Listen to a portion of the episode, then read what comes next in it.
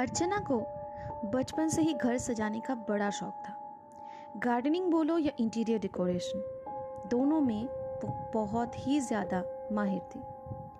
उसके mummy papa भी उसे कभी नहीं रोकते थे क्योंकि पढ़ाई में वो बहुत अच्छी थी। टॉप के अलावा कभी उसने एक नंबर भी कम नहीं लाया, इसलिए घर के सभी की वो चहीदी थी। और घर पे रहने वाले ज़्यादा लोग तो थे ही नहीं, मम्मी पापा, भैया और चाचू। चाचू जो हमेशा से मतलब शादी ही नहीं की उन्होंने, वो अनमैरिड है, बैचलर है, और भैया जो दस साल के बड़े हैं। अर्चना खुद अभी सोलह साल की है और वो एक स्कूल में जहाँ पढ़ती है वहाँ बस लड़कियों की फौज है, मतलब वो गर्ल्स स्कूल में पढ़ती है। और अगले साल वो एक दूसरे स्कूल में भर्ती होने वाली है हायर स्टडीज़ के लिए। उसका उसके जो बड़े भाई हैं वो एक कंपनी में काम करते हैं, छब्बीस साल के आकाश। आकाश और अर्चना में उम्र में ज़रूर अंतर है, लेकिन एक दूसरे के साथ उनकी बॉन्डिंग बहुत ज़्यादा अच्छी है। और चाचू, वो तो दोस्त ज़्यादा है और चाचू कम। अर्चना ये सब सोच सोच कर अपने नए घर के गार्डन में पौधा लगा रही थी। हंस के सोच रही थी कि जब शाम को मम्मी पापा ऑफिस से वापस आएंगे तो आकर कितने खुश होंगे। भैया भी घर पे नहीं है, उनकी तो ऑफिस है, और चाचू, उनको भी बिजनेस संभालने में चला जाना पड़ा, तो बस घर पे अब वो अकेली है। और है नौकरानी, लेकिन वो अंदर काम कर रही है।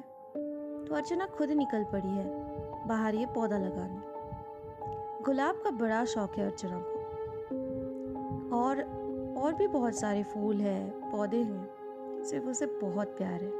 इस नए घर में आने के बाद से उसे ये गार्डन बहुत पसंद आया। यहाँ पे तरह तरह के पौधे लगाने में बहुत अच्छा लगेगा, और जब वो ये पौधे बड़े होकर बड़े से पेड़ बन जाएंगे तो उस पर वो झूला लगा के अपनी स्टडीज़ करेगी। ये सब सोचकर मन ही मन वो खुश होते रही। पौधा लगाकर उसने पानी डाली और फिर अंदर चली गई और अपनी खिड़की से बाहर उस पौधे को देखने लगी। और भी काफ़ी सारे पेड़ लगाने हैं, लेकिन फ़िलहाल यही पौधा उस जगह पर ठीक है। देखते हैं कि वहाँ की मिट्टी कैसी है, अगर ठीक ठाक निकली तो और भी फूल वहाँ पे लगा सकते हैं। यही सोचकर वो सोफे में एक स्टोरी बुक लेकर बैठ गई। उसके हॉलीडेज़ हैं आफ्टर एग्ज़ाम, सो अभी दो महीने तो वो घर पे ही रहेगी।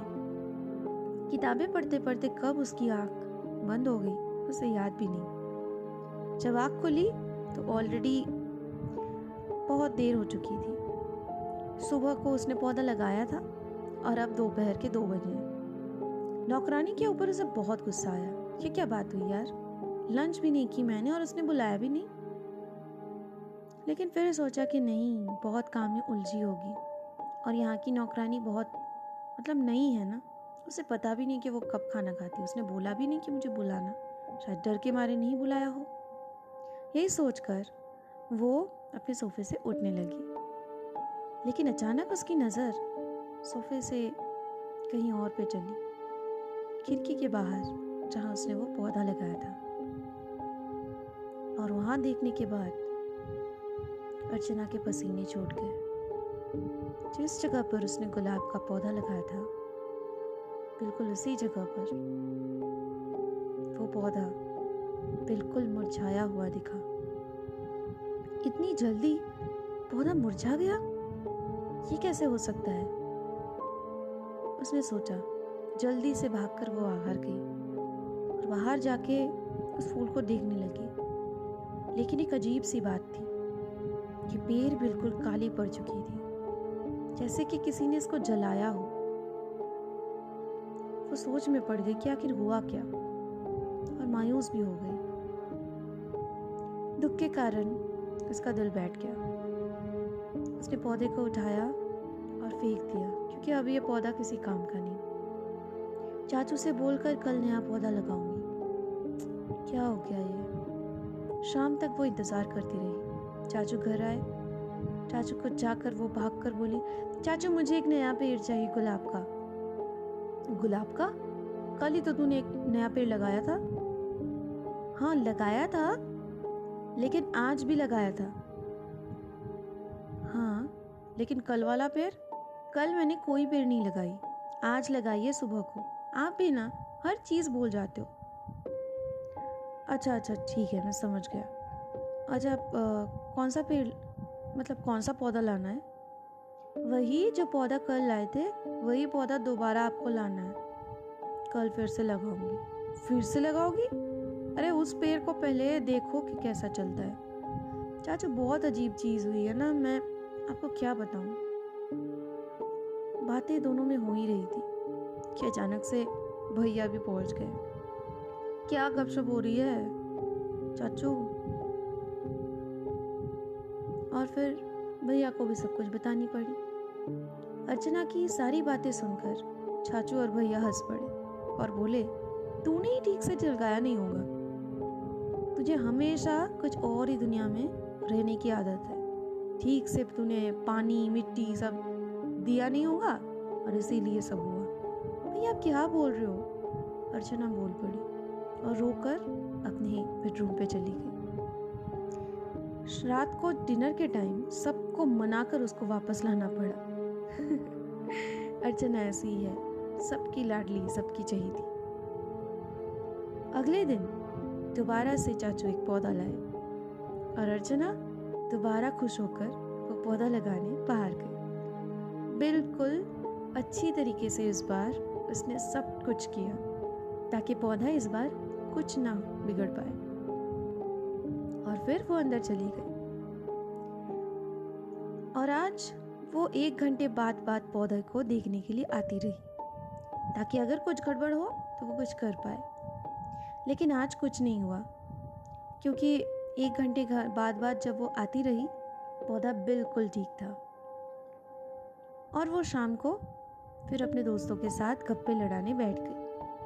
आज काफ़ी सारी सहेलियाँ आई थी उसके घर, सबके साथ बातें कर रही थी कि अचानक आकाश भैया कूद पड़े। क्या बातें हो रही है सब में, मैं भी तो सुनूं। भैया लड़कियों के बारे में आपको सुनने की कोई ज़रूरत नहीं, अर्चना बोली। और उसकी सारी सहेलियाँ आपस में एक दूसरे को देखने लगी। आकाश की नज़रें बस उसकी बहन के दोस्तों पे थी और दिल ही दिल वो अपने आप को समझा रहा था कि इनमें से कौन उसे चाहिए, किसे वो फाँस सकता है। लेकिन फिर उसने सोचा बहन की सहेलियाँ हैं और ज़्यादा ही हो जाएगा। अच्छा तो तुम लोग बातें करो, मैं बाहर हूँ, कह के वो चला गया। कुछ देर बाद चाचू आए। की हाल चाल कुड़िए, बोलकर अंदर आए। अचानक से अंदर आने पर उसकी सहेलियाँ फिर से थोड़ी अलर्ट हो गई और सर को झुका के बैठी रही। ये सहेलियाँ शहर की तो है नहीं, गांव की है जो अभी अभी अर्चना ने बनाई है। सारी उसकी पड़ोसी है, इसलिए थोड़ी सहमी हुई भी है। शहर की होती तो इतना झिझकती नहीं। अर्चना ने फौरन चाचू से कहा, चाचू आप हमें प्लीज़ अकेला छोड़ दीजिए, कभी भैया आ जाते कभी आप आ जाते, समझ क्या रखा है आप लोगों ने। चाचू फौरन बाहर चले गए। अब आई मम्मी की बारी। आज संडे जो है, मम्मी अपने हाथ में पकोड़े और नौकरानी को साथ लेकर चाय भी ले आई। सारी सहेलियों को सब कुछ देकर मम्मी बाहर चली गई। सारी लड़कियां बहुत खुश हुई, सब हंसते हंसते पकौड़े खा गई और चाय भी पी। और बाद में सात बजे के आसपास सब अपने घर के लिए निकल पड़ी। जब वो निकली, अर्चना सबको गुड बाय करने के लिए बाहर निकली। लेकिन सबको विदा करते हुए उसने नोटिस की कि सामने के गार्डन में जो पौधा उसने लगाया था तो कहीं दिख ही नहीं रही। वो हैरान हो गई, अब क्या हो गया। वो भागकर बाहर गई अंधेरे में, लेकिन अंधेरे में उसे कुछ दिख नहीं रहा था। वो उसी जगह पर खड़ी होकर देखने की कोशिश करने लगी, लेकिन वहाँ उसे कुछ और दिखा जहाँ पर उसने पौधा लगाया था। वहाँ पर वो हाथ लगाकर देख रही थी कि पौधा आखिर गया गया कहाँ, लेकिन हुआ उसके साथ कुछ और। उस मिट्टी को हाथ लगाते लगाते उसे ऐसा महसूस हुआ कि किसी ने उसके हाथ को पकड़ लिया है और अंदर की तरफ खींच रही है। अर्चना पहले समझ नहीं पाई इस बात को, लेकिन जब उसको होश आया वो चीख पड़ी और उसका चीख सुनकर घर वाले सब बाहर चले आए। सबने आकर उसको पूछा आखिर बात क्या है, लेकिन तब तक उसका हाथ छूट चुका था। उसने कहा, अभी किसी ने मुझे यहाँ हाथ खींचा नीचे से, मिट्टी के अंदर से। सब एक दूसरे को देखने लगे और पापा ने पूछा, बेटा तो ये क्या कह रही है? यहाँ पे कुछ हो सकता है क्या? क्यों आई तू इतनी रात को बाहर? तेरी सहेलियाँ तो चली गई है ना? हाँ पापा, मैं उनको छोड़ने आई थी, लेकिन मैंने देखा यहाँ पे कोई पौधा नहीं है। मुझे थोड़े से लाइट में दिखाई पड़ी तो मैं बाहर चली आई देखने के लिए, और सच में देखो यहाँ कोई पौधा नहीं है। सुबह ही तो पौधा लगाई थी मैंने। चाचू भैया, अर्चना फिर से मायूस हो गई, लेकिन इस बार ना चाचू ने कुछ कहा और ना भैया ने। बस मम्मी ने कहा, बेटा तू अंदर चल, क्या दिन भर पौधा पौधा करती रहती है, चल घर के अंदर, ये सब सुबह कर लेना। अर्चना दुखी होकर अंदर चली गई। रात को वो सोफे के पास जाकर बैठ गई और सोफे से बाहर देखती रही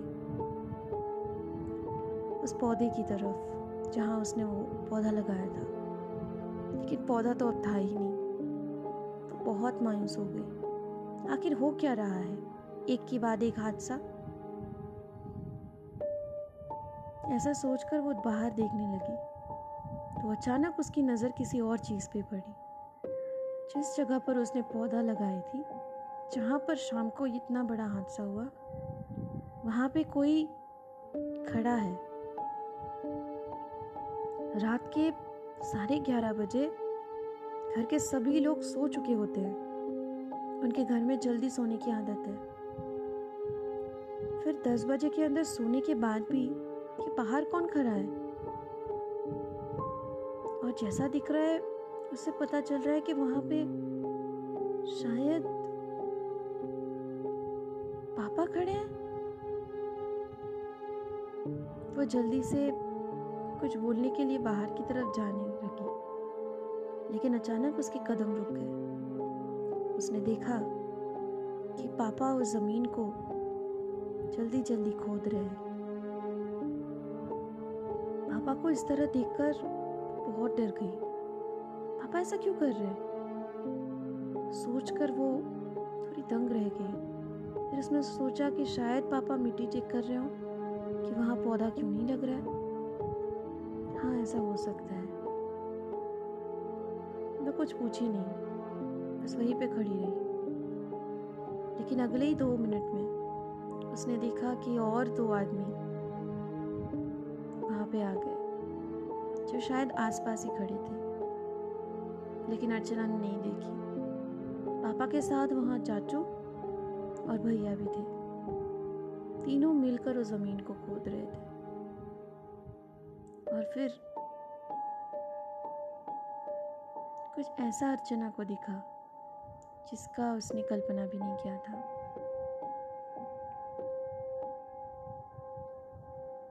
पापा, भैया और चाचू एक शायद कुछ एक बोरिये को उठा रहे थे, और उसको उठाकर पता नहीं वो तीनों कहाँ लेकर बाहर जा रहे थे। अर्चना ने सोचा कि उनके पीछे वो भी जाए, लेकिन बाद में डर के मारे वो गई नहीं, और वो घर के अंदर वापस सोने चली गई। इस घर का रीत है कि मर्दों के सामने बस बेटी बनकर रहो। ज़्यादा कुछ बोलने पर इस घर के मर्द बहुत गुस्सा करते हैं। मम्मी कहती है ऐसा बिल्कुल मत करो। तब तक सब कुछ शांत रहता है जब तक बेटी बेटी बनकर रहे, लेकिन ज़्यादा सवाल जवाब किया तो फिर वो लोग बहुत गुस्सा करते हैं। यही सोचकर अर्चना ने कुछ पूछा ही नहीं। अगले दिन वो फिर एक और पौधा लेकर बाहर पहुंची। उसे पता भी नहीं था कि अब कहाँ पे वो पौधा वो लगाएगी, लेकिन फिर उसने सोचा कि मैं उसी मिट्टी पे लगाऊं, और उसने वही लगा दिया। रात का सारा कहानी उसके दिमाग से उसने निकाल दिया और सोचा कि शायद चाचू पापा और भैया को कुछ लगा होगा कि यहाँ मिट्टी के अंदर कुछ था, हो सकता है, मुझे तो कुछ पता ही नहीं है, मैं इतना क्यों सोच रही हूँ, यहीं पे पौधा लगाऊंगी, यही जगह बेस्ट है। ये सोचकर उसने दोबारा पौधा लगाया। पौधा लगाने के बाद वो वापस घर के अंदर चली गई और आज उसने उतना ज़्यादा केयर नहीं किया। वो जानती थी कि अब पौधे को कुछ नहीं होगा क्योंकि शायद कोई कचरा या कुछ और होगा जो पापा भैया और चाचू ने निकाल के बाहर फेंक दिया। यही सोचकर वे वो आज ज़्यादा परेशान नहीं थी। कमरे के अंदर जाकर बैठकर वो किताबें पढ़ने लगी और शाम को आकर उसने फिर झांकना स्टार्ट किया, और इस बार कुछ और ही हुआ। पौधा तो है लेकिन उसके आसपास ढेर सारी मक्खियां भी हैं। अर्चना थोड़ी हैरान हो गई, मक्खियां कहाँ से आ गई? वो जल्दी जल्दी बाहर भागी और फिर वहीं पे जाके खड़ी हो गई। उसे याद भी नहीं था कि आज साढ़े सात बज चुके हैं और घर पे आज कोई नहीं है। सभी एक पार्टी में गए हैं, डिनर पार्टी, और वो अकेली है घर पे। नौकरानी ने कहा था कि मैं जाने के बाद आप दरवाज़ा बंद कर लेना। अर्चना ने दरवाज़ा बंद तो किया था, लेकिन पौधे को देखने के बाद वो बाहर भागकर आ गई। वहाँ पे आकर वो देखती रह गई कि आखिर बात क्या है। फिर अचानक उसे कुछ महसूस हुआ, जैसे कि उसके पीछे कोई खड़ा है। वो बहुत डर गई, पीछे मुड़ने की हिम्मत ही नहीं पड़ी, लेकिन फिर भी वो चुपचाप वहाँ खड़ी रही। ना वो आगे जा सकती है ना पीछे। फिर एक हाथ धीरे धीरे उसके गले की तरफ बढ़ने लगी। वो बहुत डरती रही और वो हाथ इस गले को दबोचने लगी। अब वो उससे भागना चाहती थी। उसे पता चल गया कि जो भी कोई है वो उसे मारना चाहता है। वो हाथ छुड़ाने के लिए अपने गले पे हाथ लेकर उस उंगलियों को छुड़ाने की कोशिश करने लगी, लेकिन किसी भी कीमत पर वो उंगलियां नहीं छूट रही थी। वो बहुत डर गई। फिर अचानक एक गाड़ी की लाइट आई और वो देखकर शायद जो भी कोई था वो भाग गया। फिर गाड़ी में चाचू भैया और पापा और मम्मी भी साथ में थी। सारे इतने जल्दी आ गए। वो भागकर गाड़ी की तरफ गई। सभी उतर के उसकी बातें सुनकर बहुत गुस्सा हुए क्योंकि वो बाहर क्यों थी, लेकिन अर्चना कुछ बोल ही नहीं पाई। वो मायूस हो गई और सबको पौधा दिखाने वहाँ की तरफ गई, लेकिन इस बार कोई मक्खी दिखी नहीं। ऐसे ही कई सारे हादसे होते रहे अर्चना के साथ। धीरे धीरे अर्चना की दिमाग पे जोर पड़ने लगा। वो पागल होती गई। हर दिन वो पौधा लगाती और हर दिन कुछ ना कुछ हादसा होता, और एक बार तो कुछ ऐसा हुआ कि शायद उसके दिमाग में काम करना बंद हो गया। रात को वो सोई हुई थी और इस दिन वो सोफे में ही सो गई। पौधे की इस तरह चाहत उसके दिमाग में बैठ चुकी थी कि वो बाहर ही देखती रह गई। और फिर वहाँ से जब अंदर आई तो उसे पता ही नहीं चला आखिर बात क्या है। वो सो गई सोफे पे। पौधा हर दिन खराब हो रहा है, आखिर क्यों?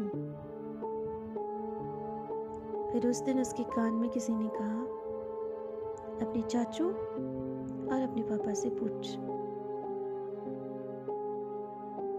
इस बार उसे बहुत गुस्सा आया कि आखिर ये सब कुछ हो क्या रहा है। कभी कोई उसका हाथ खींचता है, कभी कोई उसका गला दबोचता है, कभी कान में कोई कुछ कहता है। आज उसने सवाल खड़ा किया अपनी फैमिली के सामने। सब पहले बहुत चीखे, लेकिन गुस्से में आखिर उन्होंने वो बात कह ही दी।